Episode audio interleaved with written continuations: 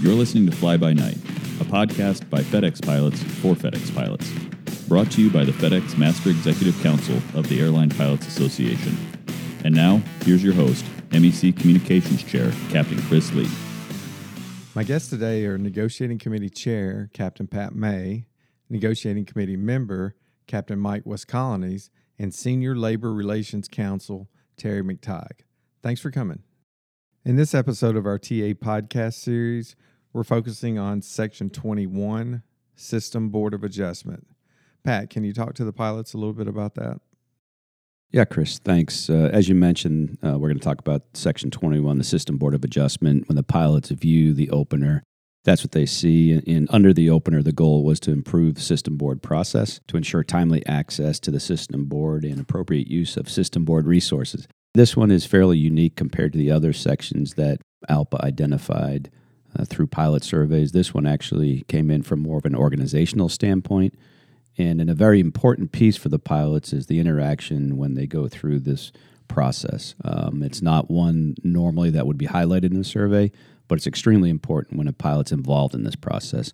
So I think that's how this one really came to light with support of the staff and then really um, narrowed down the focus of what we needed to address here.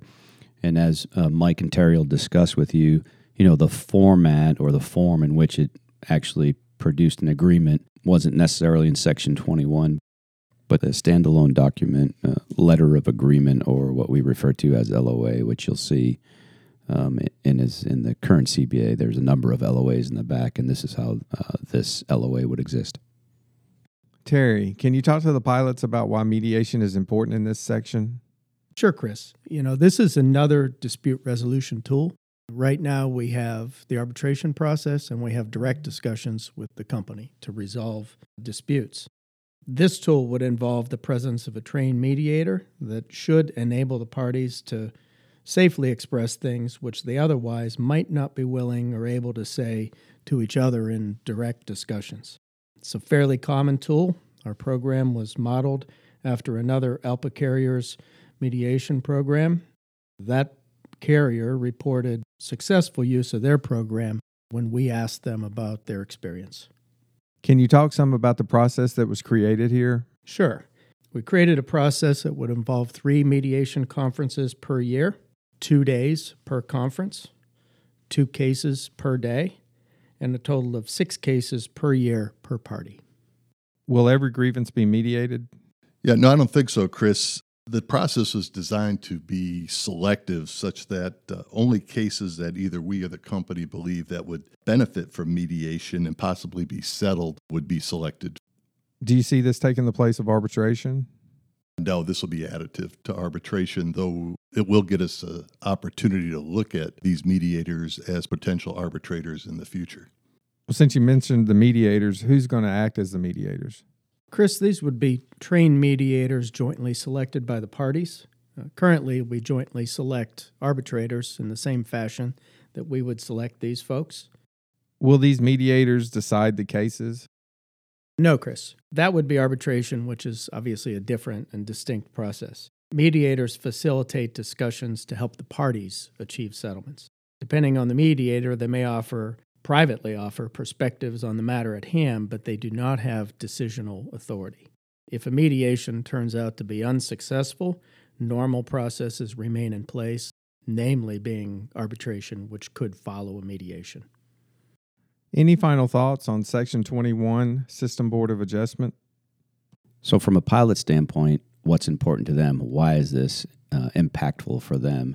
And I think what it does is it gives another tool for our representation department, contract enforcement, grievance to to utilize to come to some quicker information that they didn't ordinarily have at their fingertips to begin with.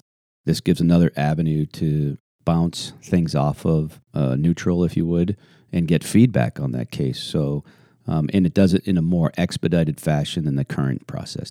Yeah, I, I would just add this is strictly additive. We are not diminishing the existing dispute resolution capacities that we have.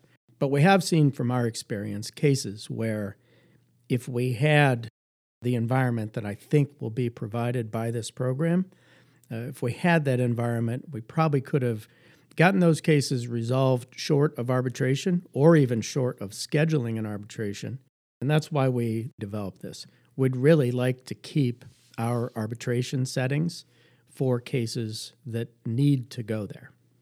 And the last piece of this is um, because this is new language for us, um, it is not untested. Uh, Terry mentioned it's in place at another airline. Uh, we did add language in here, which is an ongoing implementation measure, which we've applied in other areas of the contract, uh, you know, namely the FDA, LOA, things like that. But this OIM provision will allow us to update and adapt as necessary as we learn from this experience. Um, there's going to be takeaways for both the company and ALPA, and I think uh, we can continually improve on the process that we're setting out now. And one last thing, perhaps just a reminder to the listeners that this uh, new addition, this new process, is not applicable to disciplinary cases. This is strictly for non disciplinary cases. Thanks for coming, and thanks for listening to this episode of our TA podcast series on Section 21 System Board of Adjustment. Throughout this process, you can get the most factual information at our TA website, fdxta.com. There you will find the actual TA document, TA highlights, TA frequently asked questions, videos, these podcasts, and other information. Once again, thanks for listening, and as always, be safe out there, and we'll see you next time.